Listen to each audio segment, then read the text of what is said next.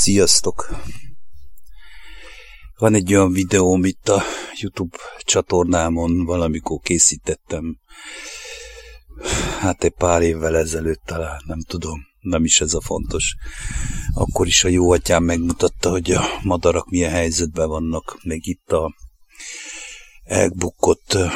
földi létezésben is, tehát milyen szabadok, és hogy milyen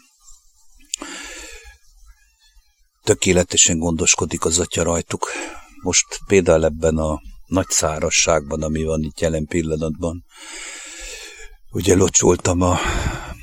sövények alját, és az történt,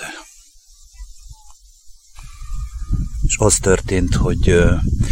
ilyen kis tócs alakult kis. Itt van egy uh, rigó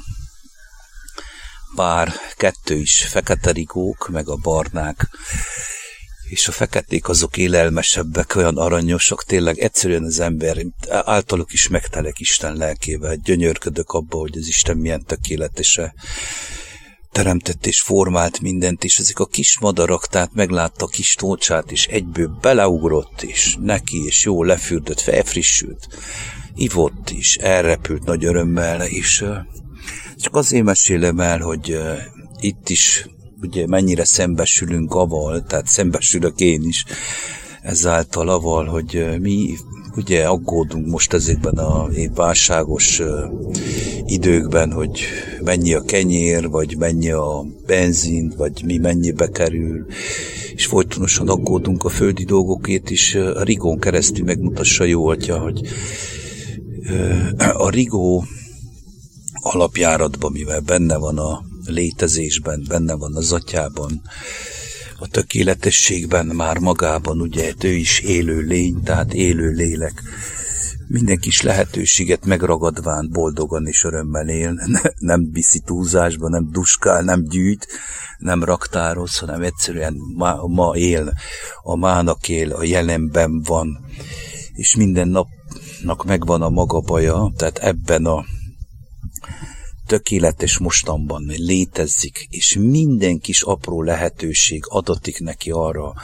hogy kajáljon, hogy lezuhanyozzon, megfürdjön, hogy igyék, miközben teleaggódjuk magunkat, görcsölünk, és azt mondjuk, hogy milyen nehéz életünk van. Ebből az egész történetből valójában nekem csak az jön, és az adatott lélek által, hogy örömöt láthattam ennek a kis madárnak a szemébe, szószoros értelemben, hogy tényleg itt a lehetőség, most le lehet, fel lehet frissülni, lehet üdülni, lehet fürödözni, és máskülönben ezt a szabadságot, ahogy ő megéli, az atya tenyerén, ami adatott neki ezeket az apró kis lehetőségeket, és megszégyeníti az okos, gondolkodó, földhöz ragadt, folytonosan tevékenységben, erőködésben és gyötrődésben élő embernek a világát.